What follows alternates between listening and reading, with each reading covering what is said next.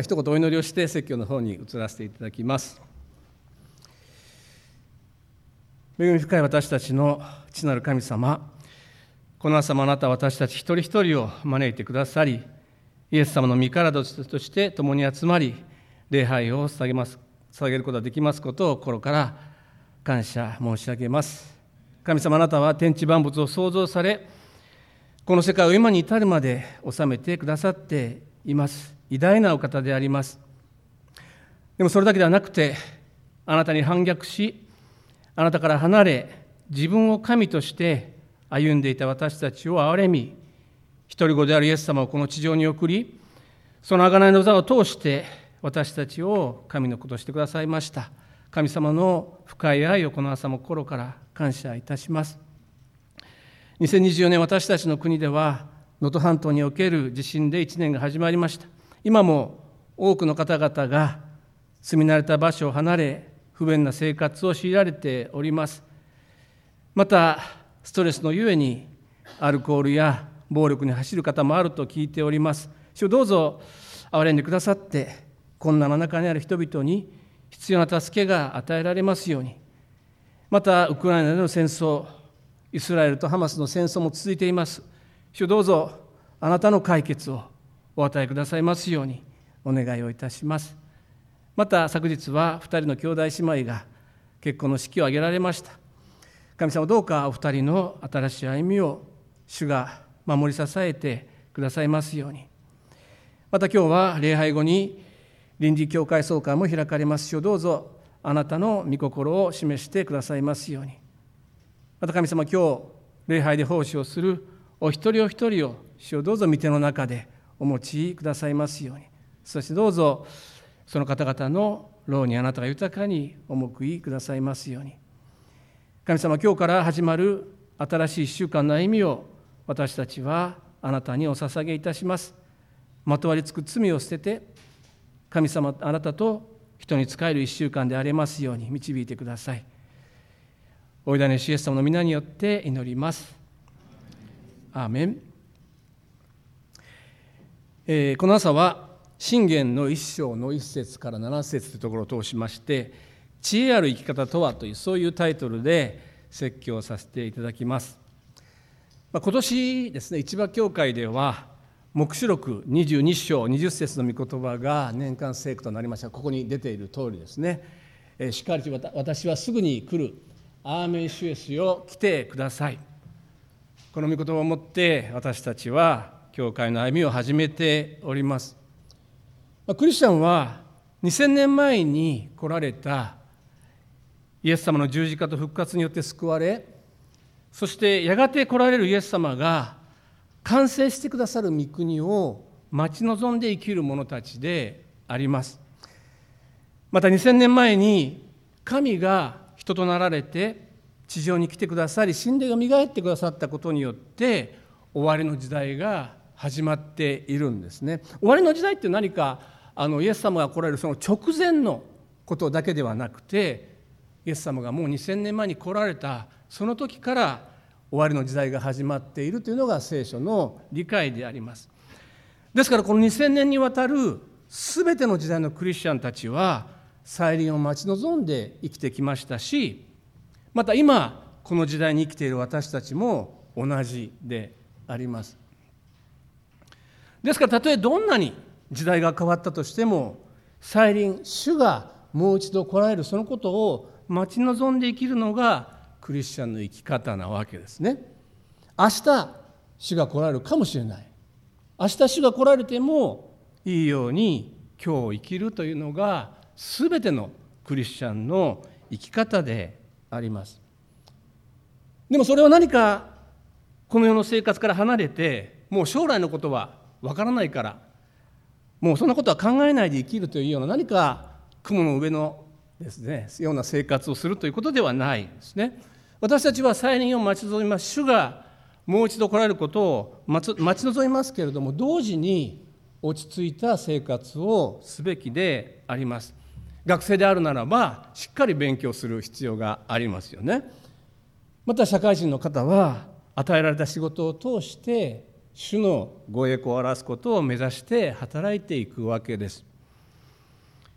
そのクリスチャンの生活を別の言葉で言い表しますと知恵ある生活と言えるのではないかと思うんですね。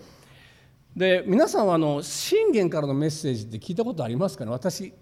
あまり記憶にないんですね。で今年はちょっと信玄からの説教に挑戦してみようかなと思っています。私が中学生の時のことでありましたけれども美術の教室の前にですね 1+1 は2にならないそういう言葉が貼ってあったんですね。で美術の先生曰く数字の上では確かに 1+1 が2になりますでも現実の世界では2人の人が協力して働けばそれが5倍にも10倍にもなることがある数字というのは当てにならないものだっていうようなことを私たち中学生に話してくれたんですね。で私は非常に単純な人間なのであそうなんだ。じゃあ数学は勉強しなくていいんだと思ってしまったんですね。それからも私は本当に数学勉強しなくなりました。そんなことはしたらしょうがないと思っちゃったんですね。でもそれはその先生が言ったことが間違っているわけではないんですね。確かにある場面では1たす1が2にならないことがあります。特に芸術の世界はそうですよね。しかしそのことが全てに当てはまると考えてしまった私が愚かだったわけですね。数学的な思考がなければ建築物を建築することはできません。また安全な飛行機を設計することもできません。今では数学がとても大事なあの科目だと思っていますし娘たちにもそのことを伝えています。数学的な思考というのはとても大切なことであります。で私たちの周りにはさまざまなそのような教えや言葉が氾濫しているわけですね。でその真理をどのように私たちの生活の中に当てはめていくのかそれは私たち一人一人にかかっているわけです。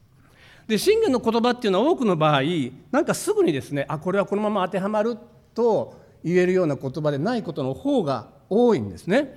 その信玄の言葉を黙想してよく考えて主に祈りながらじゃあこの信玄の教えをどう私の今の生活に当てはめていったらいいのかということはよく考えなければならない。そういうちょっとややこしい言葉と言えるかもしれません。でも神様が与えてくださった知恵がこの信玄という書物には散りばめられているんですね。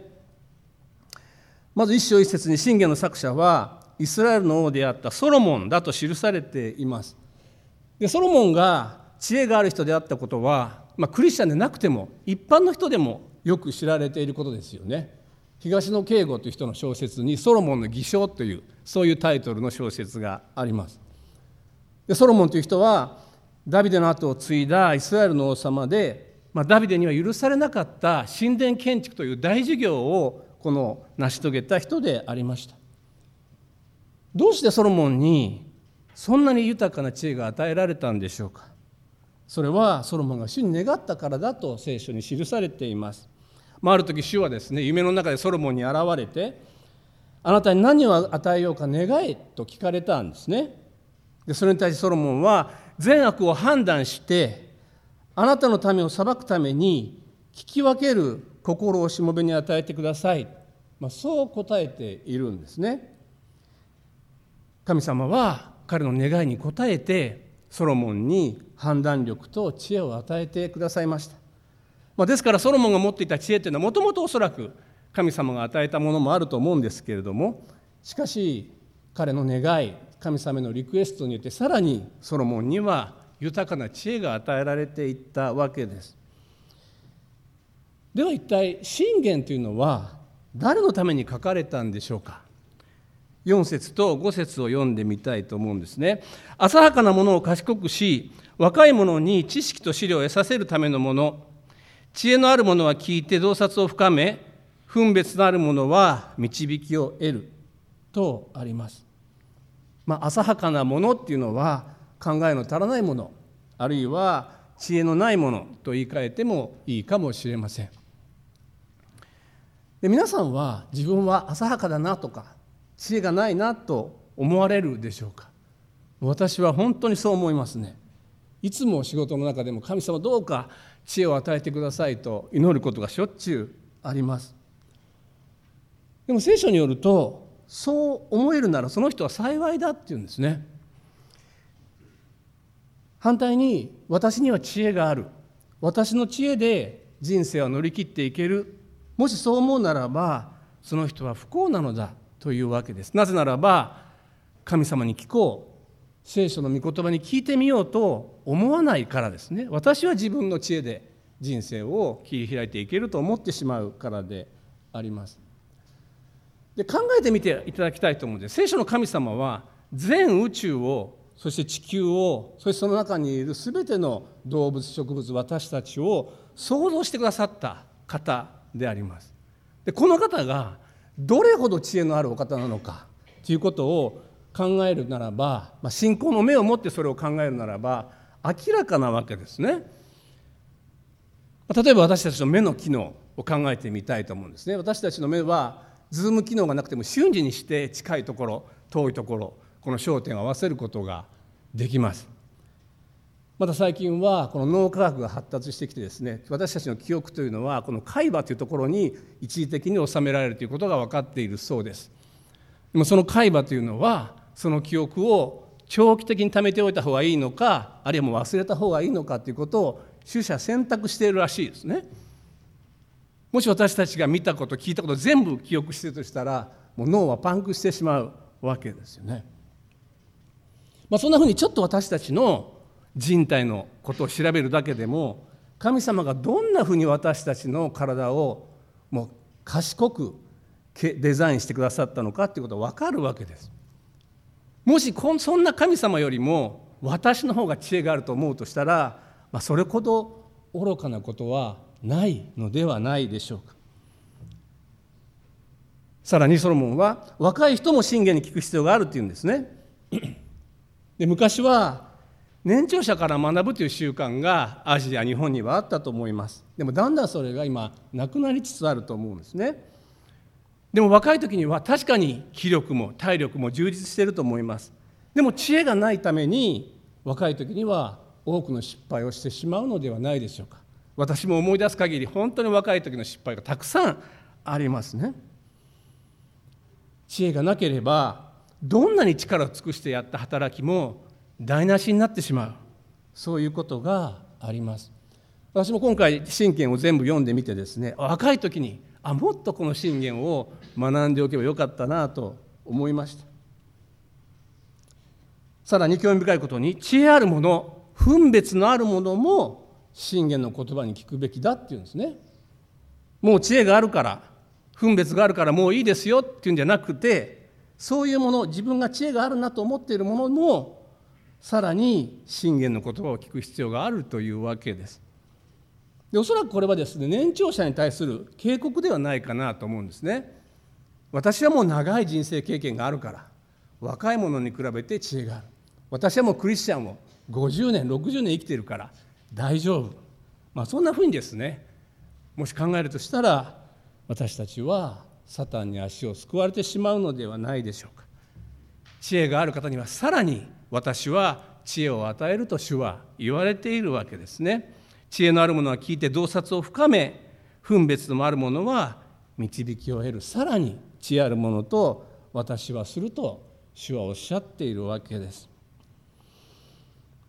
新約聖書のヤコブの手紙の一章の五節には次のような御言葉があります。あなた方のうちに知恵に欠けている人がいるならその人は誰にでも惜しみなく咎めることなく与えてくださる神に求めなさい。そうすれば与えられます。ですから私たちは自分に知恵がないなと思ったら主に求めたらいいんですね。そうすれば主は必ず与えてくださると約束されています。信玄の言葉はそのようなもののためであります。そして信玄の言葉をよく思い巡らし知恵を与えられていきたいと願います。では信玄が書かれた目的って何なんでしょうか？2節と4節に記されていますね。これは知恵と訓戒を知り悟りの言葉を理解するため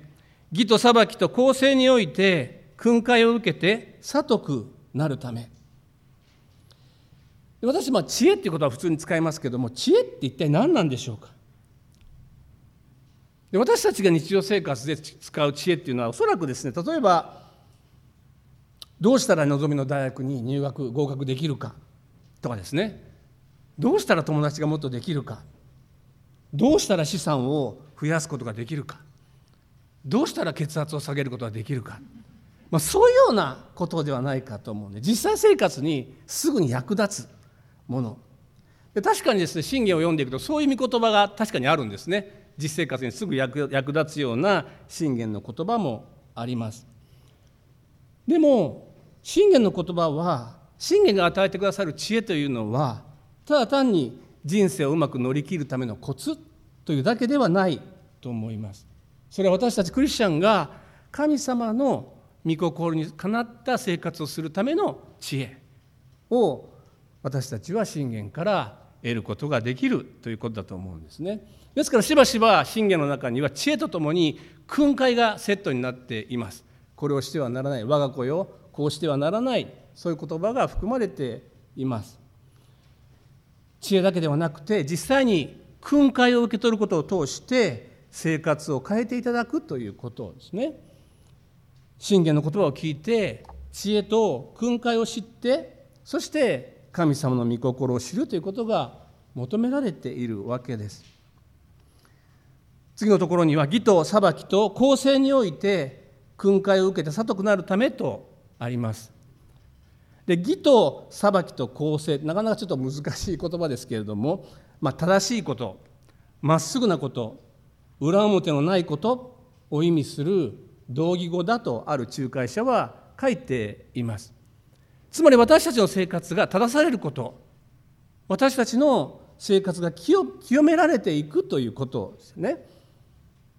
単に私たちの何か心が晴れやかになったとか清められた感じがするっていうだけではなくて行いが日々の行いが変えられていくということであります。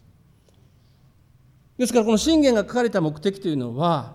私たちが信玄を通して知恵と訓戒と悟りを得るということです。そしてさらに現実生活の中で知恵ある生活をして神様のご栄光を表していくということであります。では知恵と立法はどう異なるんでしょうか？信玄を読んでこう生きるべきですと言われてもいや私そうできないんです。私の弱さのゆえにそれはできないしいつも失敗するんです。という方があるかもしれません。そして立法が私たちを責めてくるように信玄の言葉もまた私たちを責めるだけで意味がない言葉なんでしょうか？ある先生は立法と知恵の違いをこんなふうに説明していますね。立法はあなたの顔に指さしてあなたがしていないことできていないことを指摘する。知恵はあなたの肩に腕を回してあなたにもう少し考えてみてはと促してくる。それが立法と信玄の違いだと説明していました。つまり信玄の知恵というのは私たちにとって良きアドバイザーであるということなんですね。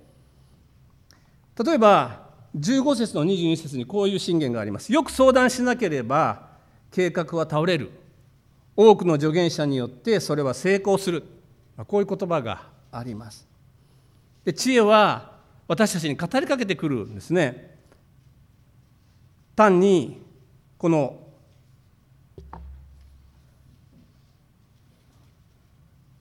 すいません。あごめんなさい。あなたが今しようとしているその計画は大丈夫ですか？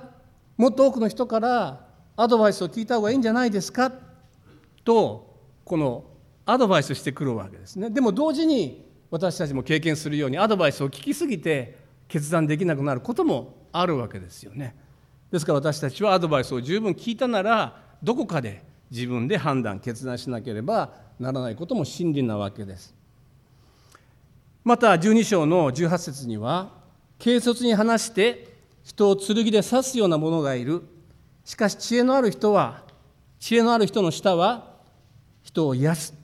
そういう言葉があります。その言葉を聞いた時に私たちはどうすべきなんでしょうか。私が話している言葉は人を刺すような強い言葉になっていないだろうか。私が書き込んでいる SNS は何か人を傷つけてないだろうかということを考えるべきですね。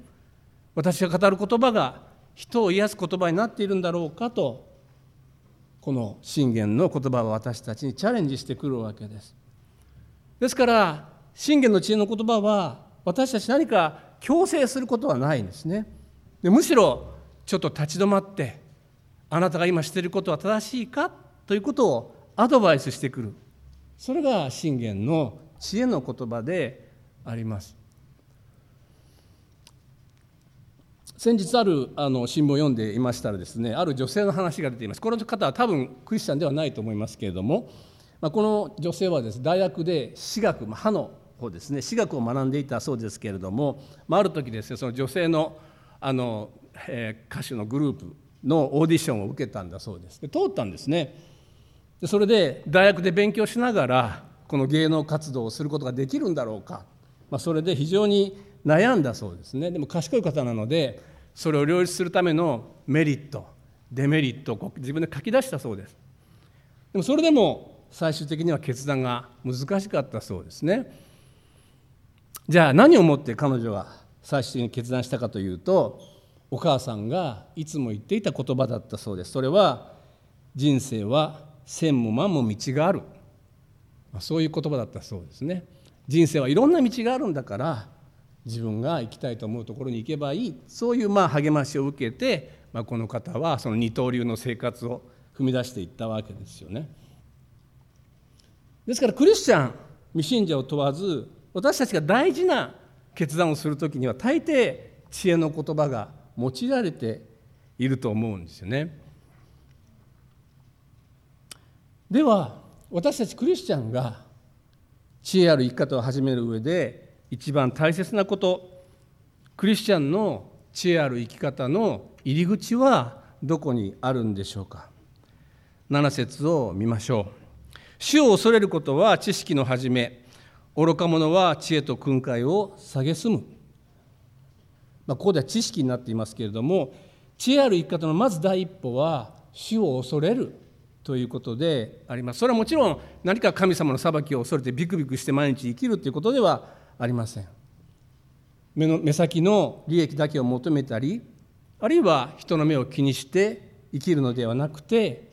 私たちのことを全て知った上で私たちに最善をなしてくださる神様を第一にして生きるということであります。前にもあの話しましたけども今日もヨセフという人のことを少し話したいと思います。聖書の中にヨセフという人が出てまいります。ヤコブの10人の子供たちの中でも一番愛された子供でありました。それゆえに他の兄弟たちから妬まれてエジプトに奴隷として売られてしまいます。でもそこでポティファルという人のもとで働く中でこのポティファルという人に気に入られていくんですね。でそれはヨセフに物事を管理するそういう能力たものが与えられていたからでありました。創世記の39章の2節からちょっと読みします。創世記の39章2節からですね。主がヨセフと共におられたので彼は成功するものとなりそのエジプト人の家に住んだ。彼の主人は主が彼と共におられ主が彼のすることすべてに彼に成功させてくださるのを見た。それでヨセフは主人の行為を得て彼のそば近くで仕えることになった。主人は彼にその家を管理させ自分の全財産を委ねた、まあ、そんなふうにですね、まあ、ポティファールに信頼されていったわけですね。それは神様がヨセフと共にいてまたヨセフも神に聞き従っていたからでありました。でもそこである時問題が起こってくるんですね。ポティファルの妻という人はヨセフを見てですね気に入ってしまったんですね。彼はとてもハンサムでいい体格であったので、まあ、彼を誘惑していくわけです。もしヨセフが愚かなものであったとしたらその誘惑に乗っていたでしょう。でもヨセフはその誘惑してくるポティファルの妻に対してこう答えています。ご覧ください。ご主人は家の中のことは何でも私に任せ心配せずに全財産を委ねられました。ご主人はこの家の中で私よりも大きな権威を振るおうとはせず私がするどんなことでも妨げておられません。ただしあなたのことは別です。あなたはご主人の奥様だからです。どうしてそのような大きな悪事をして神に対して罪を犯すことができるでしょうか？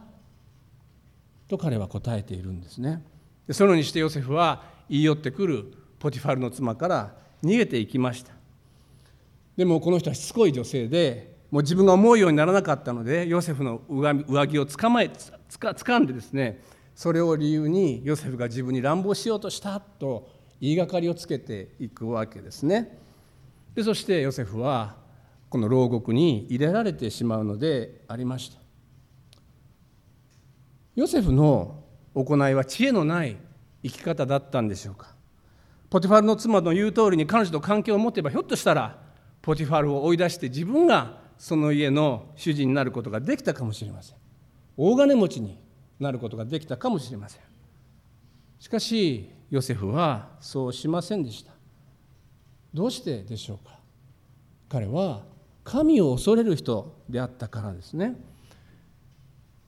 ヨセフの時代にはまだ立法がありませんでした。しかしそれでもヨセフは人の妻と関係を持つことをするならば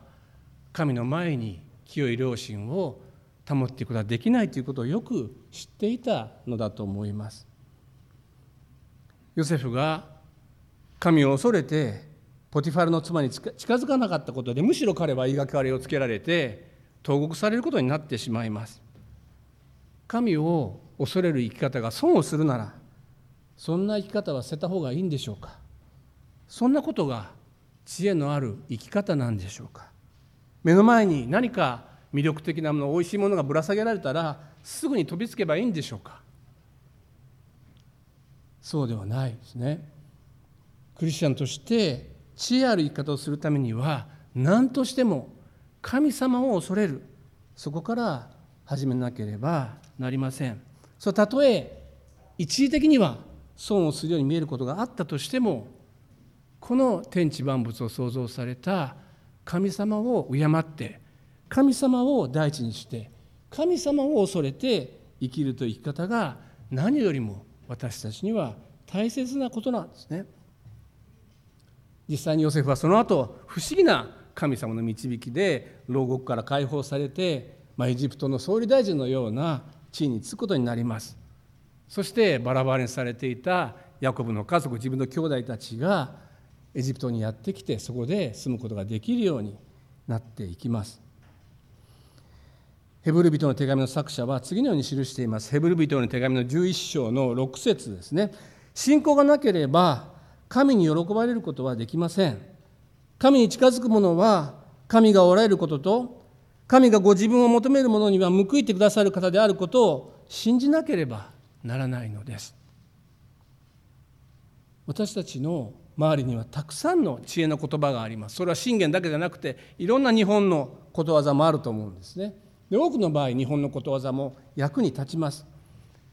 でも何よりも大切なことは神を恐れるということであります。そこから始める知恵でないと神に喜ばれる生き方はできないですね。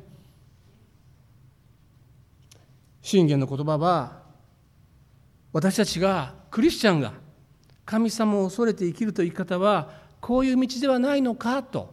アドバイスしてくださる。そういう言葉であります。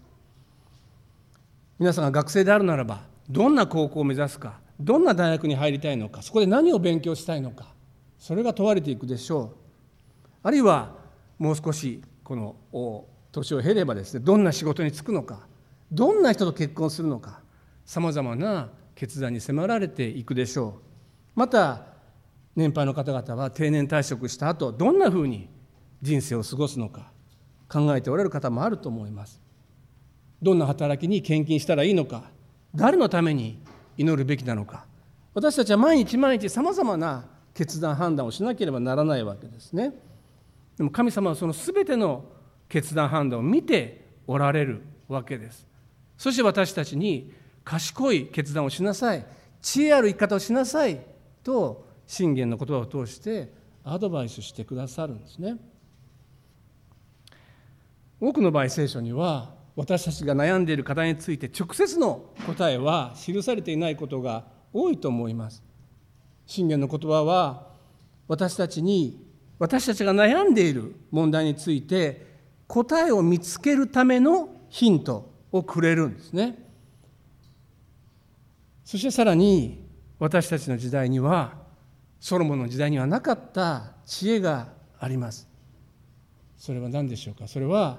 人となってくださったイエス様の言葉とイエス様ご自身であります。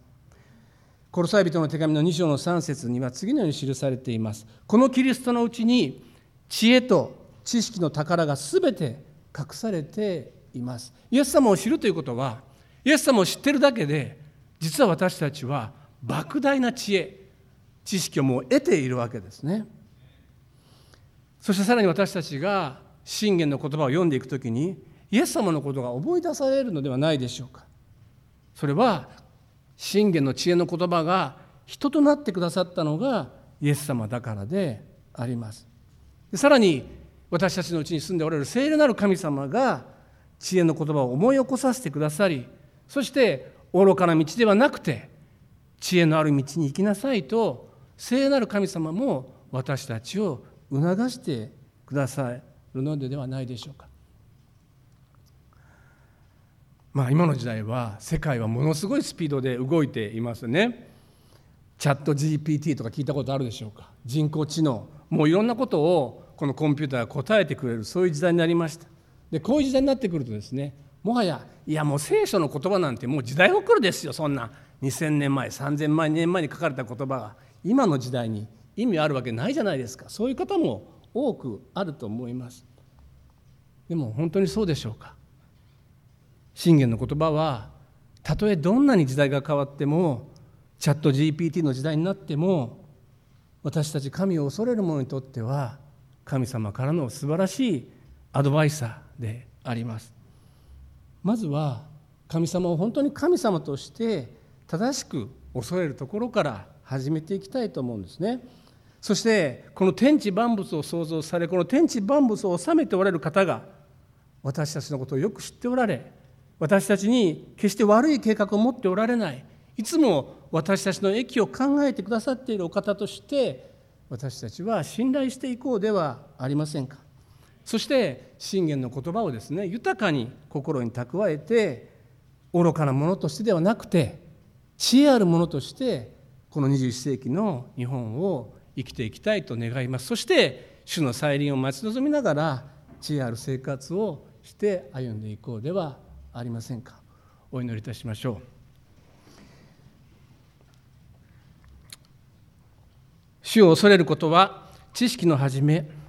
愚か者は知恵と訓戒を蔑む。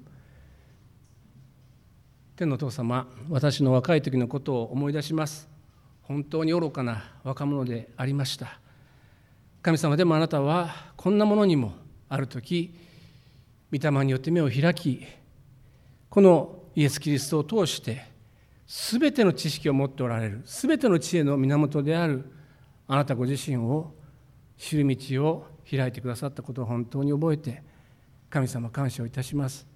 神様今の時代本当に情報とさまざまな知識や情報があふれている時代でありますけれども神様を恐れることのない時代とも言えます。神様どうぞ私たちを助けてください。神様を恐れるということはどういうことなのか本当の意味で知恵がある生活とは一体どういう生活なのか神様どうか私たちを信玄の言葉を通して教えてくださいますように。そして神様どうか私たちの日々の生活の中であなたの皆をあがめるあなたに喜ばれるそういう生活を本当に喜びと感謝を持って過ごしていくことができるようにこの1週間もあなたが守り導いて知恵と悟りを与えてください。イエス・キリストの皆によって祈ります。アーメン。